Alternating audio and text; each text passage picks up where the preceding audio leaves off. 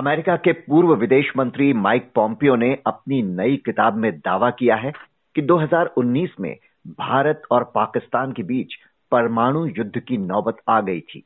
Balakot surgical strike के बाद ऐसे हालात बने। पॉम्पियो का दावा है कि खुद उनके भारतीय समकक्ष ने पाकिस्तान के ऐसे इरादों के बारे में उन्हें बताया था, जिसके बाद अमेरिका ने पूरी रात इस संकट को टालने पर काम किया था। पॉम्पियो के इस दावे में कितना दम लगता है? क्या वाकई दोनों देश न्यूक्लियर वॉर के मुहाने पर आ गए थे? इस पर चर्चा के लिए आज हमारे साथ हैं पूर्व राजनयिक विष्णु प्रकाश जी। विष्णु जी, ट्रंप शासन में विदेश मंत्री रहे माइक पॉम्पियो ने कई चौंकाने वाले दावे किए हैं। कैसे देखते हैं आप इन्हें? नमस्कार जी। जो माइक पॉम्पियो ने जो दावे किए हैं, उसका कहना कि किस हद तक सही है या नहीं है, ये असंभव है। इसका सिर्फ़ या तो वो जानते हैं, या जनरल बाजवा जानते हैं, जिनका नाम लिया गया है। भारत में उन्होंने कुछ हिंट दिए हैं, जैसे कि उन्होंने हिंट दिया कि एनएसएस आपसे बात करते थे।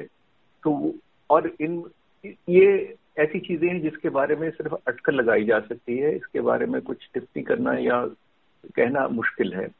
पर दो तीन चीज़ें पहले, थोड़ा भूमिका बैकग्राउंड देख लें कि अमेरिका के नेता अक्सर पद से हटने के बाद अपने ऐसी किताब मेमो अपने जो मेमोर लिखते ज़रूर हैं।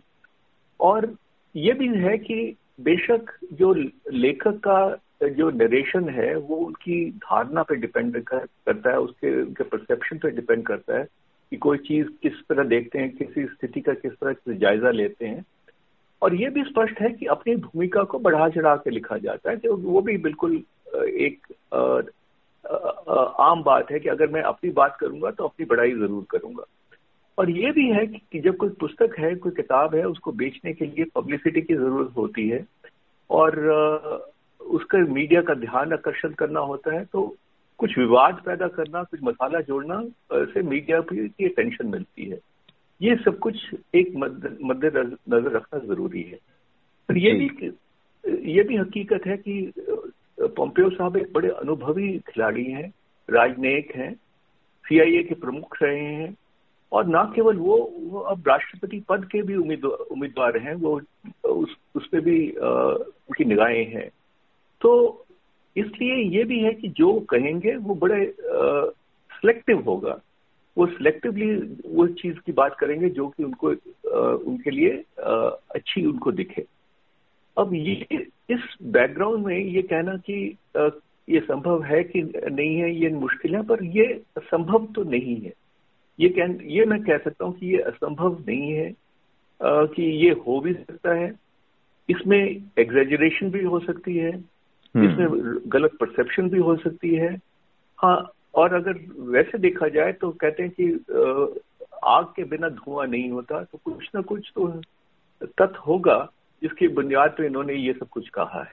बिल्कुल, आपने सही कहा कि किताब बेचने के लिए कुछ मसाला चाहिए होता है और फिर जब आने वाले चुनाव में वो अपनी कोई भूमिका देख रहे हैं तो इसके लिए उन्हें कुछ अपना बताना पड़ेगा पास्ट में उन्होंने क्या बड़े काम किए हैं। जिस तरह से पॉम्पियो खुद को और अपनी टीम को श्रेय देते दिख रहे हैं कि हमने पूरी रात दोनों देशों को समझाकर इस संकट को टलवाया, इसे आप कैसे देखते हैं? ऐसा लग रहा है कि वो खुद ही अपनी पीठ थपथपाना चाह रहे हैं, जबकि वो खुद कह रहे हैं कि इसमें कितनी सच्चाई है उन्हें नहीं पता। उन्होंने साफ़ लिखा भी है कि पाकिस्तान के सेना अध्यक्ष कमर जावेद बाजवा जो समय थे उन्होंने भी उन्हें बताया था कि ऐसा कुछ नहीं है हमारी तरफ़ से। देखिए अगर मैं अपनी पीठ नहीं थप थपाऊँगा तो कौन थप थपाएँगे? पहले तो मुझे मुझे अपनी पीठ थपवानी बहुत ज़रूरी हो जाती है। हम्म।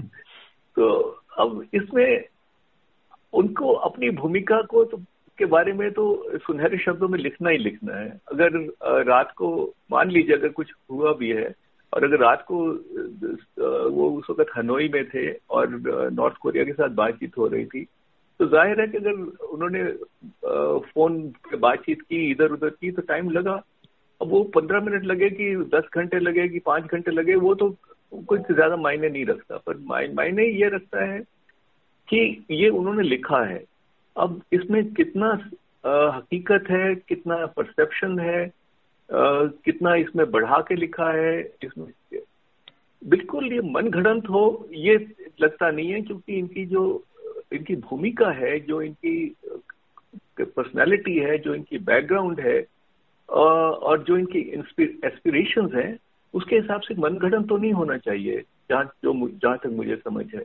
पर अब इसमें आटे में नमक है कि नमक में आटा है ये कहना हम्म। बहुत मुश्किल वो जिस समय की बात कर रहे हैं अपनी किताब में पुलवामा हमले में हमारे 40 जवानों की शहादत के बाद भारत ने बालाकोट पर हवाई हमले कर कई आतंकियों को मार गिराया था। दोनों देशों में तनाव उस समय काफ़ी चरम पर पहुँच गया था।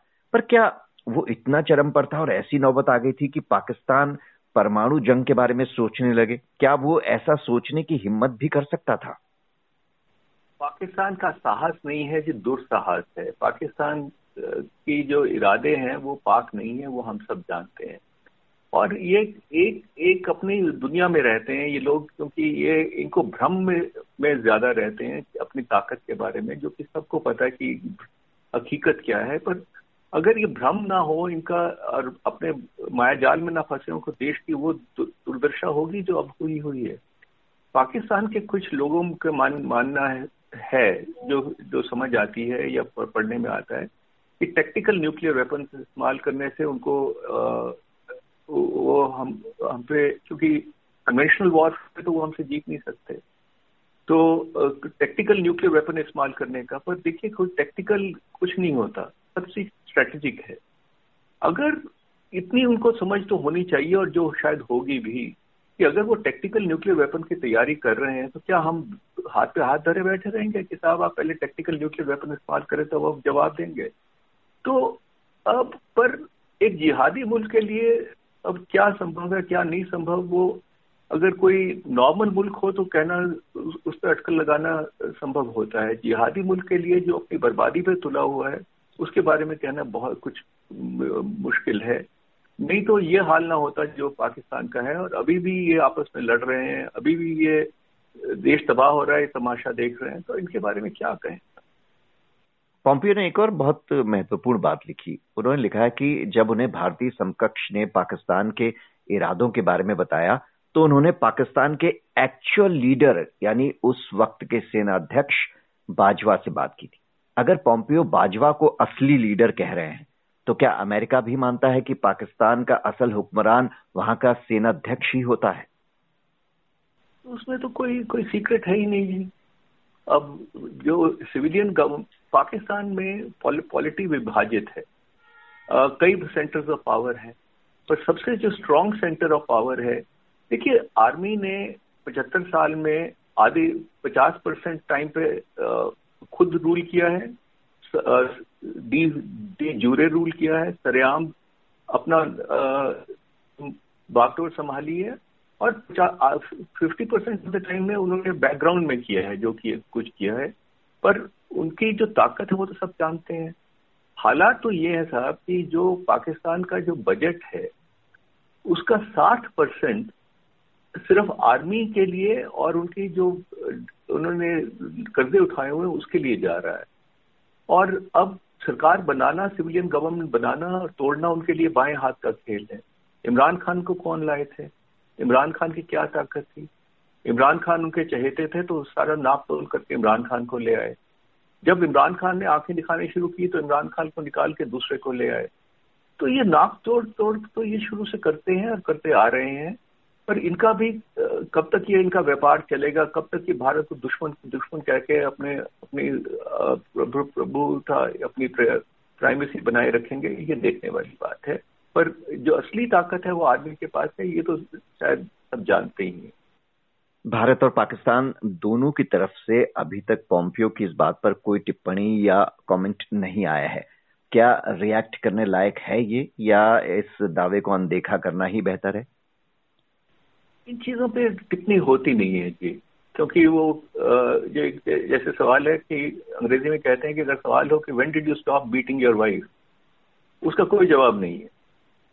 तो इस चीज़ में ये जो इन्होंने कहा है इसके ऊपर टिप्पणी करना ही फजूल है, क्योंकि जो भी आप कह लें, उसका कोई ना कोई अर्थ ऐसा निकल सकता है जो कि निकलना नहीं चाहिए।